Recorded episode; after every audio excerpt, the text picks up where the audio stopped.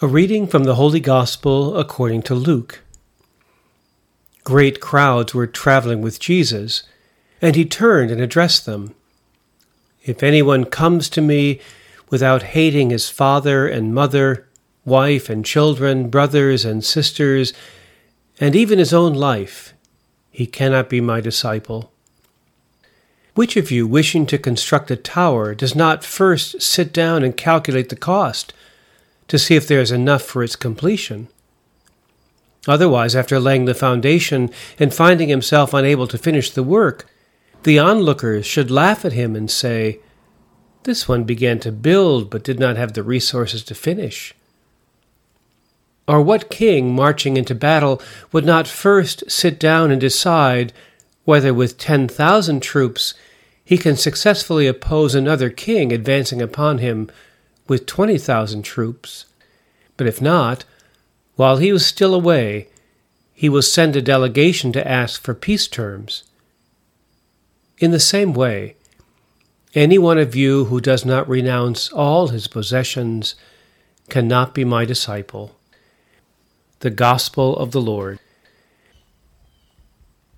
If anyone comes to me without hating his father and mother, wife and children, brothers and sisters, and even his own life, he cannot be my disciple.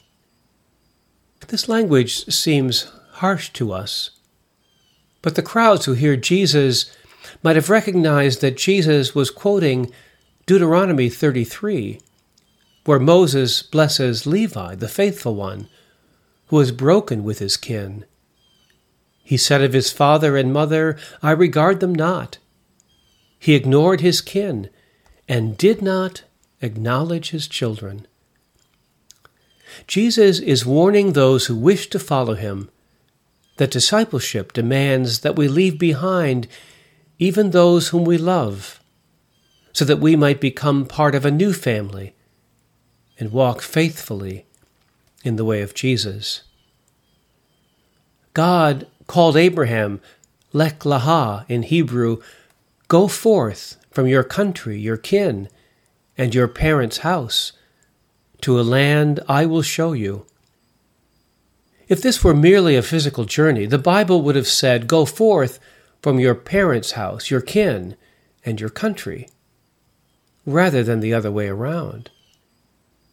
Reversing the order makes this a spiritual journey letting go of the limitations, biases, and conditioning that defines you, whether it be nationalism, ethnicity, race, gender, religion, or the conditioning of your parents. Only when others no longer define you are you ready to see the land God wants you to see. Anytime we start something new, it means, by necessity, that we have to give something up.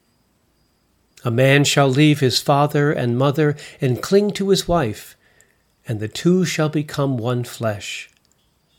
As exciting as it is to start preschool, it also means letting go of one on one time with mom.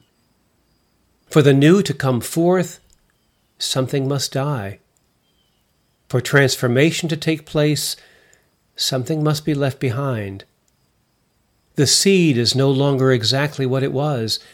It has left its seedness behind to become a flower. It has left its hard husk behind to become vulnerable. None of you can become my disciple, Jesus insists, if you do not give up all your possessions. The original Greek could also be translated all your possessing. None of you can become my disciple if you do not give up all your possessing. We see this wonderfully detailed in Paul's letter to Philemon. This is the only letter we have from Paul that is written not to the church, but to an individual. Philemon, the head of a house church, probably in Ephesus, had a slave named Onesimus. Onesimus means useful. Onesimus is useless to Philemon right now because he has run away from his owner and come to Paul. With Paul, he has become a Christian. and is like a son to Paul. He is very useful to Paul. Paul is using the language of kinship, which we share by virtue of our baptism. Onesimus is my child, fathered by Paul during his imprisonment. Baptism changes everything. As Paul articulates in Galatians 3, verse 28, there is neither Jew nor Greek, neither slave nor free person, not male and female, for you are all one in Christ Jesus. Paul is not challenging the institution of slavery itself, which was a common practice in imperial Rome. Instead, Paul calls us to form an alternative community, rooted in the covenant of a God who let us out of slavery, who cares for the poor, the widow, and the orphan. Paul is urging Philemon to set Onesimus free. This would be an economic loss to Philemon. But here is Paul's argument so that you might have him back forever, no longer as a slave, but more than a slave, a beloved brother. At the Last Supper in the Gospel of John, Jesus is preparing his disciples for his death and resurrection. The disciples had been at home with Jesus. He had been their companion, the center of the community. But Jesus must disappear if they are to be not just with him, but at home in him. It is for your own good that I go, because unless I go, you will not receive the Holy Spirit, the Paraclete. When our children go off to make their way in the world, they basically say to their parents what Jesus said to his disciples Mom, Dad, it's better for you if I go away. Because unless I go, I will always remain your child, your son or daughter. But if I go, I will come back to you no longer a child, but an adult, and bring with me children whom you can welcome as your grandchildren. I often say that mothers give birth to their children twice once as infants, and a second time as adults. This doesn't make the loss any easier, but this is what paschal dying looks like letting go in order to receive. Here's another way to see this. There was once a sculptor who worked with hammer and chisel on a large block of marble.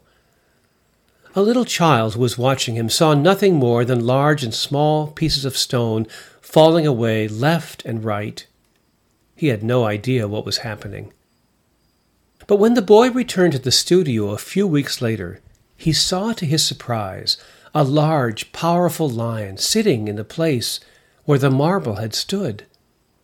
With great excitement, the boy ran to the sculptor and said, Mister, how did you know there was a lion in the marble? The sculptor imposes nothing, but only frees what is held captive in stone. Discipleship is something like this it does not work by means of addition or acquisition, but by release, of prying loose, of letting go of the need to have our life circumstances be in a certain way in order for us to live or pray or be deeply happy.